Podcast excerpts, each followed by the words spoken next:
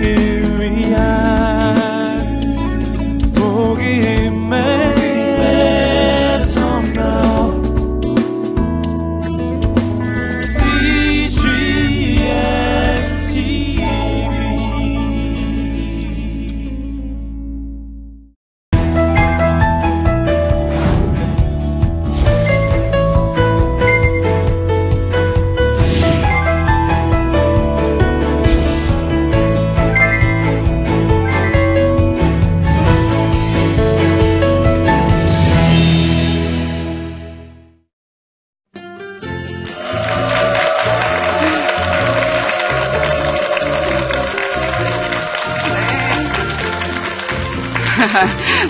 반갑습니다. 저는 조세핀 킴입니다. 어, 예, 이런 귀한 자리에 만나게 돼서 너무 반갑고요. Arms. I'm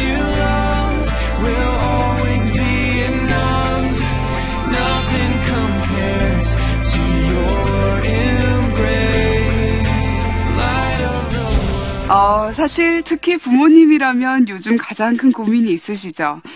특히 이런 굉장히 막 죄악도 많고 참 어려움이 많은 세상에서 우리 아이들을 어떻게 하면 좀 건강한 아이들로 키울 수 있을까? 사실 예전까지는 우리의 초점이 어떻게 하면 성공적인 학생을 키울까였다면 이젠 좀 초점을 바꿔서 건강한 사람, 그쵸. 특히 스트레스가 있어도 잘 이겨내는 사람. 너무 중요하죠. 네. 그래서 오늘 생각하실 거는 부모면은, 아, 내가 정말 부모로서 해야 하는 것들. 그리고 내가 아직 미혼이고 싱글이라면, 아, 내가 얼마나 건강한지 한번 살펴볼 수 있는 시간이었으면 참 좋겠습니다. 네. 정말 불안한 세상에서 확고한 아이들 키워내기. 이제는 우리 모두의 키워드가 자존감이여야 된다라고 생각을 해요. 네. 한번 보실까요? 아, 이거 보시면 어떤 생각 나세요?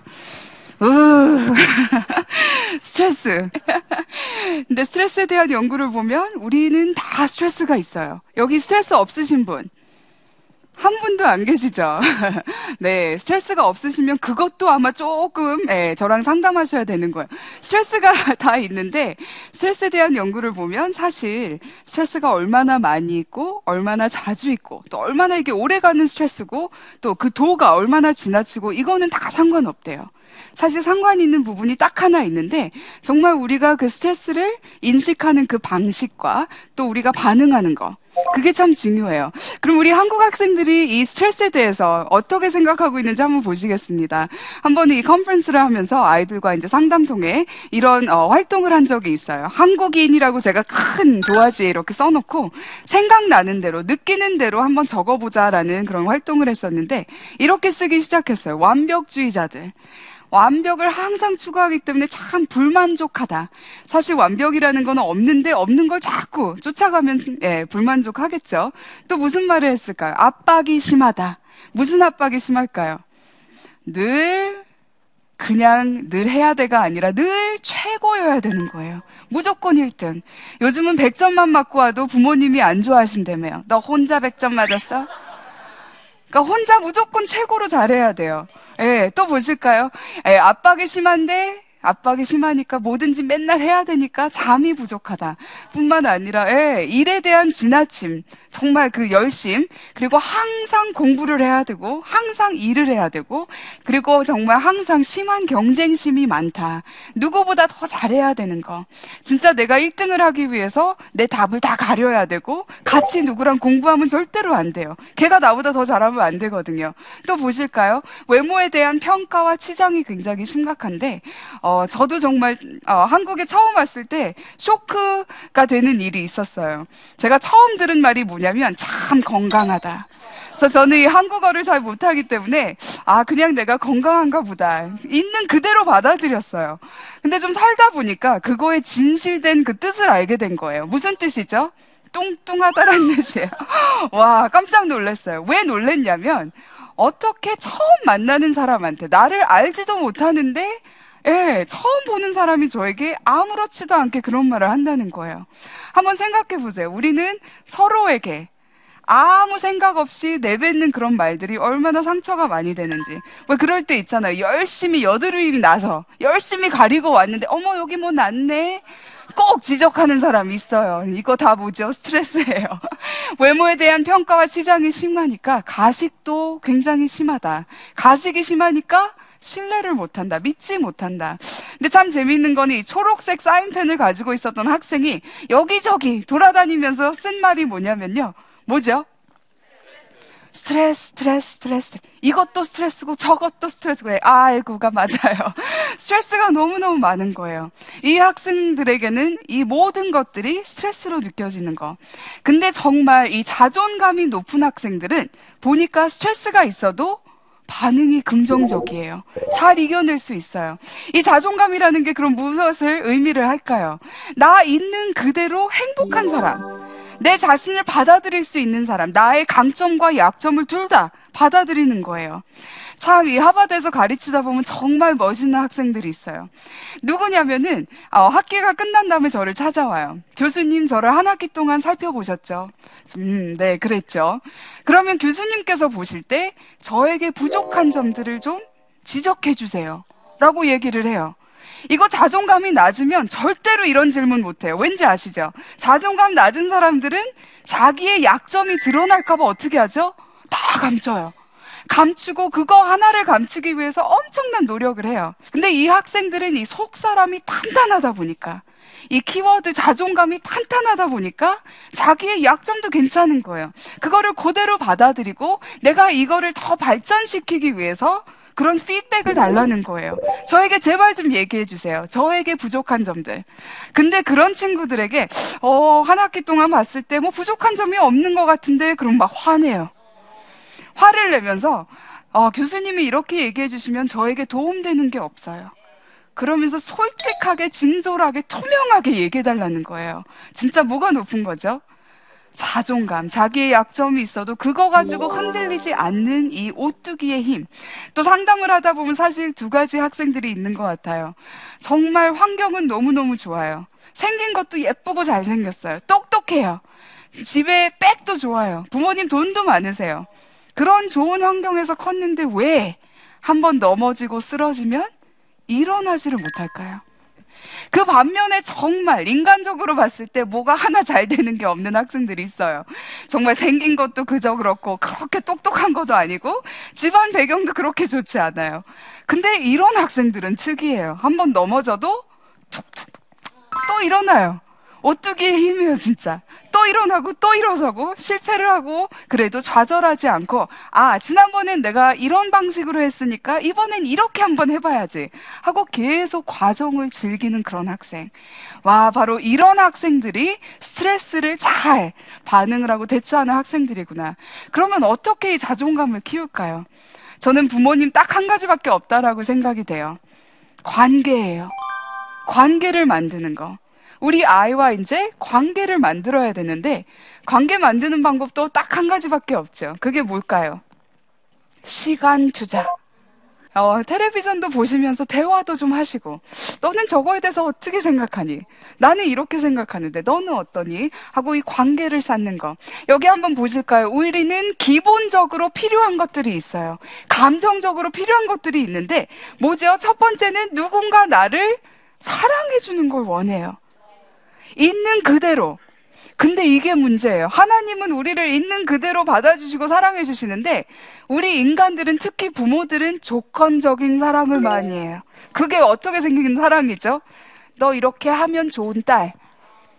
이렇게 안 하면 내 아들 아니야! 하고 잘라버리는. 참, 우리 한국 부모님의 특징이 있어요.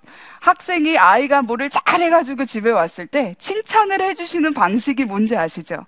다음엔 더 잘할 수 있어. 어, 이거야말로 정말 스트레스 쌓여요. 이번에도 잘했는데 칭찬하신다는 말씀이 다음에는 더 잘할 수 있다라는 거. 일단 이것부터 인정하고 넘어가자 이거죠. 일단 이것부터 받아주시고, 예, 정말 인정해주시고, 있는 그대로 사랑해주는 거. 있는 그대로 나의 가치를 알아주시고, 인정해주시고, 받아주시는 거. 어딘가 속하고 싶은 마음. 이거는 우리 다 똑같이 있는 필요들이에요. 근데 이게 안 되면 이제 뭐가 생길, 뭐가 생길까요? 앵걸 신드롬이라고 나와 있는데요. 이건 바로 우리 한국에 제가 나올 때마다 여기저기서 막 클리닉이 생기는데 무슨 클리닉이죠? 화병 클리닉. 이 기본적인 나를 누군가 있는 그대로 받아주지 않고 인정해주지 않고 어딘가 내가 여기에 속해 있구나 하고 그 아이덴티티가 없을 때는 화병이 생겨요. 화병은 뭐에서 오는 거죠? 이 한, 스트레스와 한, 그리고 화예요. 진짜 화예요. 내가 이렇게 했는데 왜 알아주는 사람이 없을까? 왜 인정 안 해줄까? 별거 아닌 것 같지만 이분이 나를 위해서 해주신 거를 인정했을 때 뭐가 안 온다고요? 화병이요. 근데 안타까운 게 이제는 주부님들 뿐만 아니라 누가 화병에 시달리고 있을까요? 여기 계신 젊은 학생들, 우리 아이들이 화병이 그렇게 심각하다라는 거예요. 네. 조건적인 사랑 때문에 100점 맞으면 최고. 반에서 몇 등 꼴찌. 아휴, 너 때문에 내가 교회를 못 나가. 이 고개를 들고 다닐 수가 없어. 이런 거는 조건적인 사랑이에요. 있는 그대로 받아주는 게 아니라 참 쿨한 어떤 아버님이 계셨어요. 학생 중에 거기까지 와가지고 F 학점을 받은 거예요. F가 fantastic 아닌 거 아시죠? 너무너무 속상한 거예요. 하, 이거 누구한테 좀 얘기를 해야 되는데 누구한테 내가 좀 얘기를 할까? 창피해서 얘기를 못 하는 거예요. 근데 그때 자기가 떠올린 한 분이 계셨어요. 누구였을까요? 아버지. 자기 아버지. 다들 엄마예요 하시는데 아버지가 생각났다는 거예요. 아버지께 전화를 드리면서 어, 아버지 내가 여기까지 와서 F를 받았어. 어떻게 하면 좋죠? 이 아버님이 굉장히 쿨하신데 허허허 웃으시면서 인젠 더 내려가고 싶어도 못 내려가네 하시면서 다음엔 반드시 할 수 있을 거다. 라고 신뢰를 해주시는 거예요. 정말 이 아이들은요, 자기 자신에 대해서 한 가지밖에 몰라요. 우리는 우리 자신에 대해서 한 가지밖에 모르는데, 그건 뭐냐면, 내 주변에 있는 나를 위해서, 그쵸? 보살펴 주시는 사람들에게 반사돼서 비춰지는 나의 모습. 그러니까 아무리 내가 혼자서 난 괜찮은 사람이야, 난 이거 해낼 수 있어, 난 행복한 사람이야 했는데, 계속 그 거울에 비춰지는 모습이, 아유, 네 꼬라지가 늘 그렇지. 뭐. 이런 메시지가 계속, 모습이 계속 비춰지면 나는 아무리 괜찮은 사람이다라고 했어도 어떻게 생각하게 되는 거죠? 그게 나의 모습이 돼버리는 거예요. 그걸 보고 나를 알 수 있는 거예요. 이러니 사실 아이들의 자존감보다 누구의 자존감이 중요할까요? 부모의 자존감이 너무너무 중요한 거예요. 네. 정말 낮은 자존감, 이 악순환이 너무 큰 문제가 되고 있는데, 알고 보니까 딸들은 특히 엄마의 자존감 그대로 받아, 받아내는 거예요. 남자 학생들은 특히 아버지의 자존감을 싹 되물림 받는 거예요. 더 특이한 거는 낮은 자존감의 그 부모, 아이들과 의사소통을 하는데 어떤 방식으로 의사소통을 할까 하고 알아보니까 모욕적인 말을 계속 하신다는 거예요. 자기가 그쵸? 불만이 많고 해피하지 않으니까 자꾸 모든 게 다 불만스러운 거예요. 그래서 아이들에게도 모욕적인 말, 모욕적인 말이라면 뭐가 있을까요? 에휴, 너만 없었으면 내가 잘 살았을 텐데. 에, 세상에. 근데 그런 말 가끔씩 혹 나올 수 있어요. 내가 해피하지 않으면. 또 아니면은 너는 해봤자 안 돼. 아예 하지 마. 시도도 하지 마. 시간 낭비야.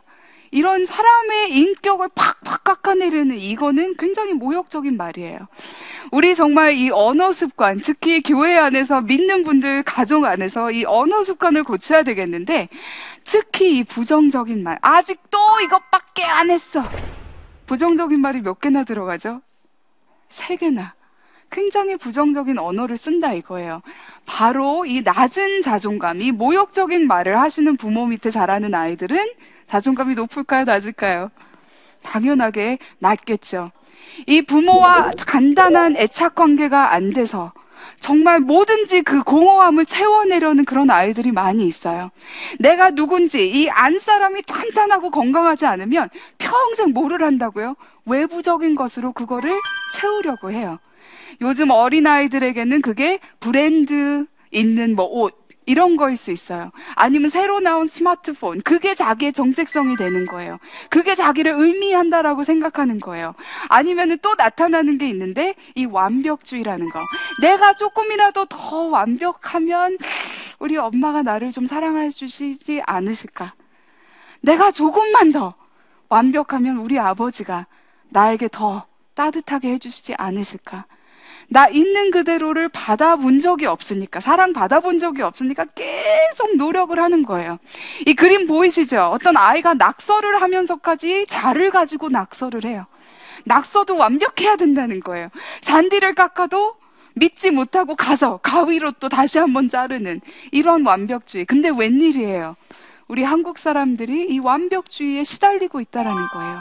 완벽주의는 반드시 속이 비어 있을 때 자꾸 외부적인 것으로 나를 채우려고 하는 거예요. 알고 보니까 정말 불안과 우울증에 떨고 있는 우리 학생들이 너무 많고, 어, 시험 전에 너무 긴장도가 높아서 화장실에 가서 토하거나 설사하는 우리 학생들이 너- 너무 많다는 거예요. 안타까우시죠? 이 Asian fail이라는 말을 들어보신 적이 있는지 모르시겠어요. 미국에서는 굉장히 유명한 말이고 한국에서도 우리 젊은 아이들 많이 알고 있어요. Asian fail이 도대체 뭡니까? 상담을 하고 있는데 학생들이 하, 자기는 Asian fail이 너무 싫대요. 도대체 이게 뭘까 하고 물어봤어요.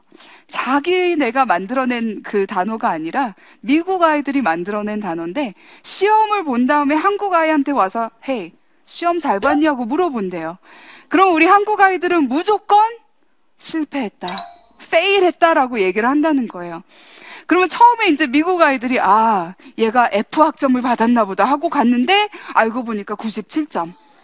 96점.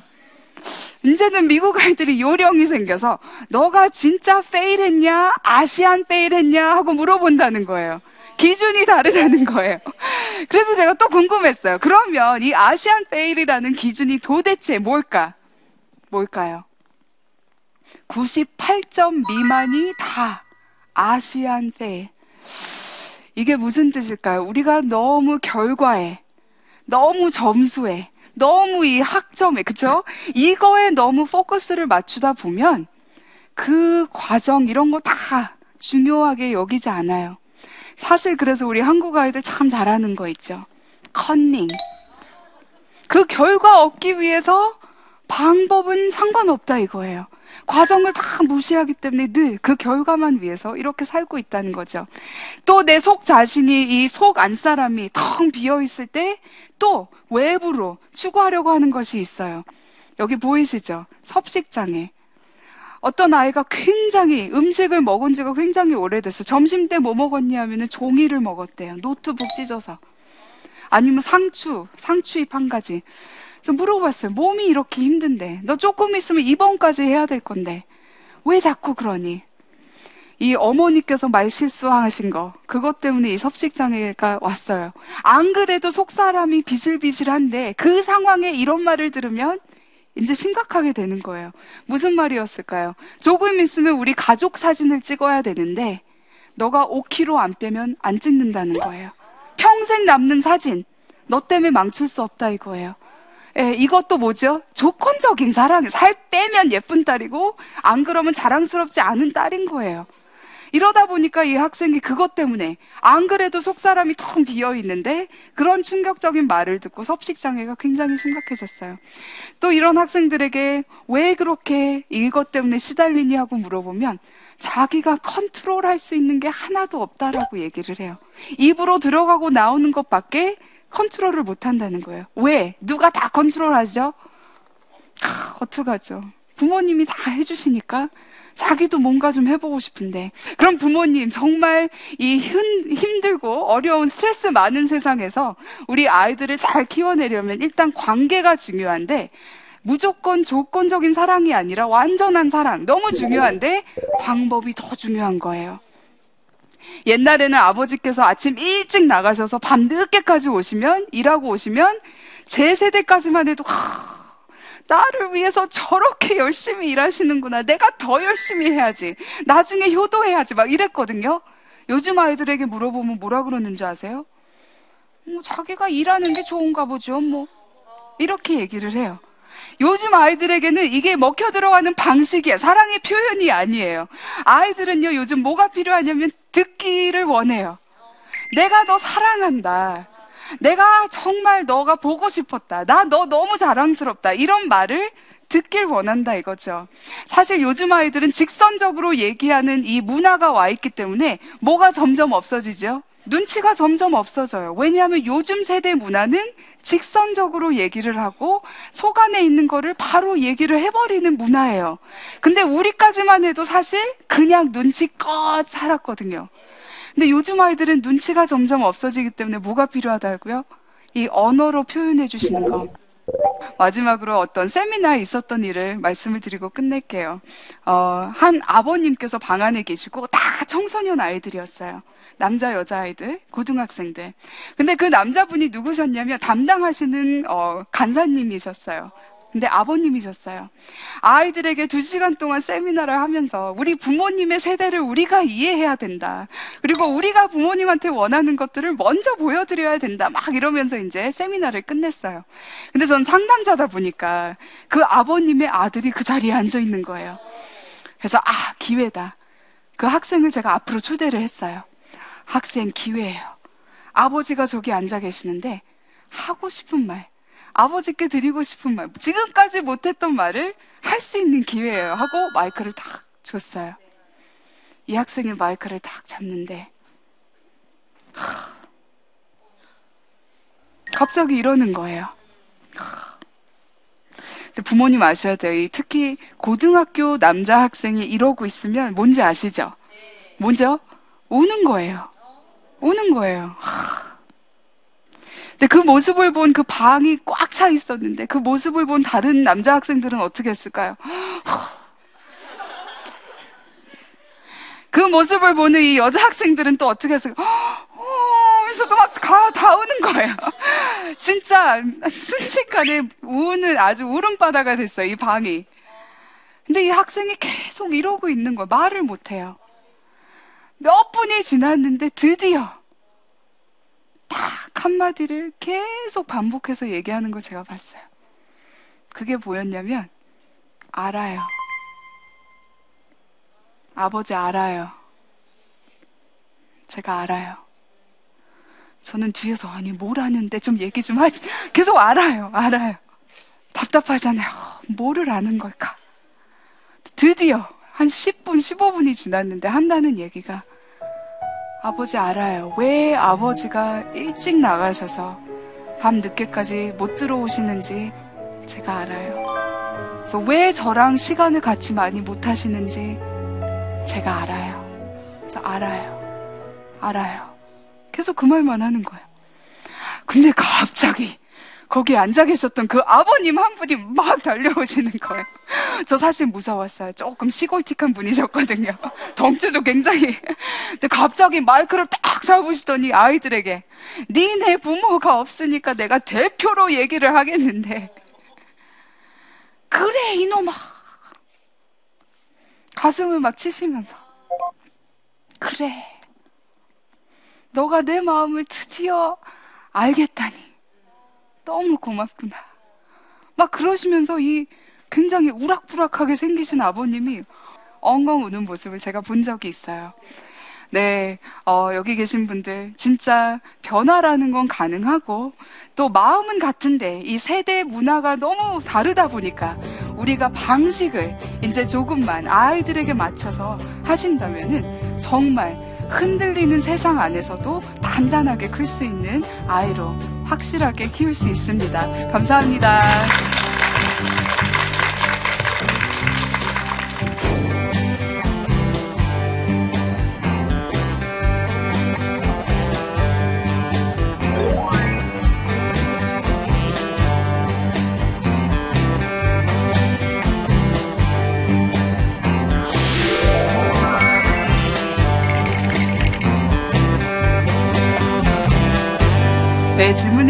주셨는데요. 첫 번째 거는 크리스찬 부모들의 행동 가운데 아이에게 가장 상처가 되고 해서는 안 될 것이 있다면 어떤 것일까요?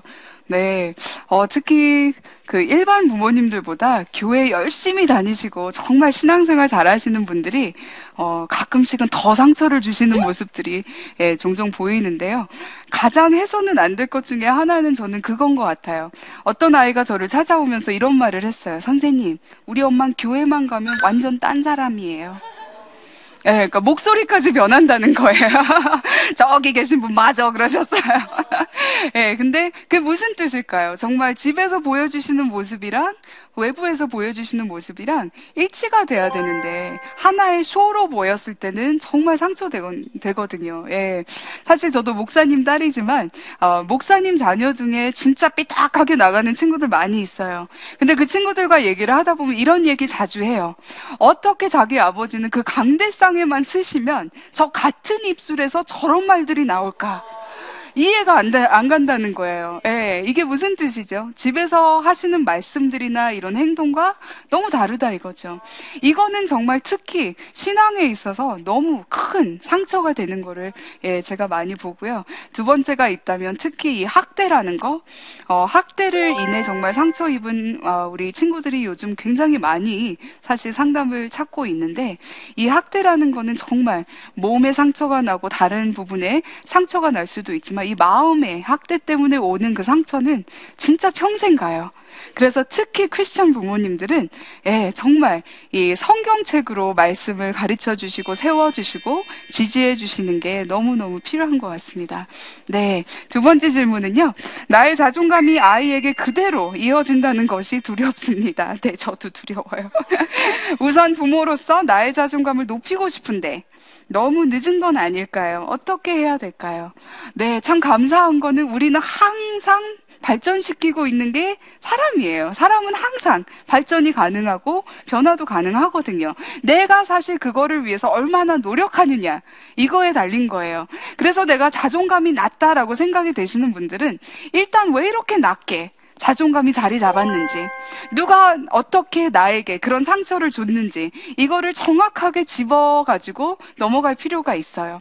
그리고 그거에 대해서 진짜 그것이 내 잘못이었는지, 사실 어렸을 때는 집안에 안 좋은 일, 뭐 부모님 싸우시거나 누가 사고가 나도 어, 특징이 있는데 다 자기 탓으로 해요. 나 때문에 그런 거 아닌가. 내가 조금 더 잘했으면은 우리 부모님이 저러지 않으셨을 텐데 뭐 이런 식으로 생각을 하기 때문에 어, 만약 내가 어린 마음에 그렇게 받아들였다면 어른으로서 나의 어렸던 모습을 좀 격려를 해주시면서 그런 일이 있었던 거는 너의 잘못이 아니다. 그쵸? 그리고 가끔씩은 진짜 스스로, 하, 너 진짜 이거 잘했다.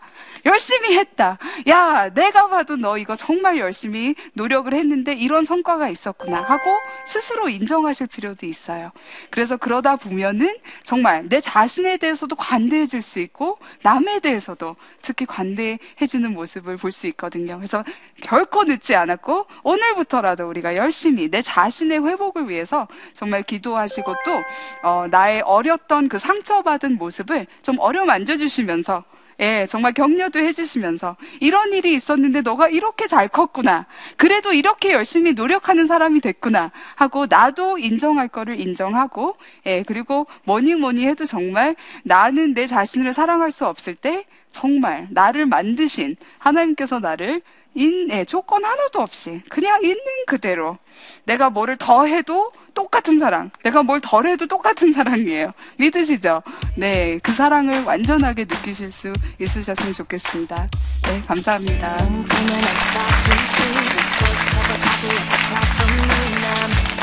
우리가 사회적으로 봤을 때 이거 잘하는 아이들을 똑똑하다라고 해요. 뭐죠? 말 잘하는 아이들. 이 글을 보고 글씨를 잘 쓰는 아이들, 아, 스마트. 숫자를 보고 딱딱딱 계산, 어, so smart. 근데 운동 잘해봐요. so smart 하나요? 그거 해서 어떻게 할래? 자기만의 우리는 모두 다 스마트가 있는데 그거를 인정을 안 해주세요. 내가 누군지, 내가 뭘 잘하는지, 내가 어느 쪽에 정말 흥미가 있는지 이런 것들이 더 중요한 거예요. 그렇게 된다면은 이제 정말 어떻게 하면 나의 최고의 버전으로 살 수 있을까?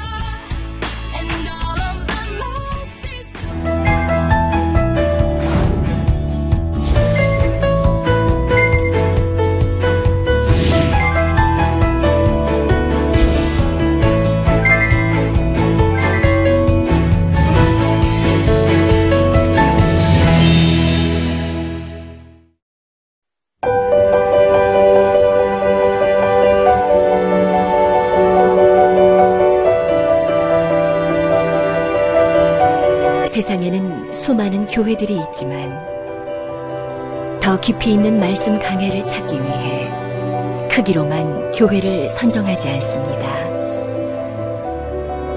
보다 좋은 영적 콘텐츠를 더 많이 나누기 위해 방송비를 받지 않습니다. 1년 365일 복음만 전하고 싶어서 우리는 광고를 하지 않습니다. 온누리의 복음을 땅끝까지 CGN TV와 함께 땅끝 선교사가 되주세요.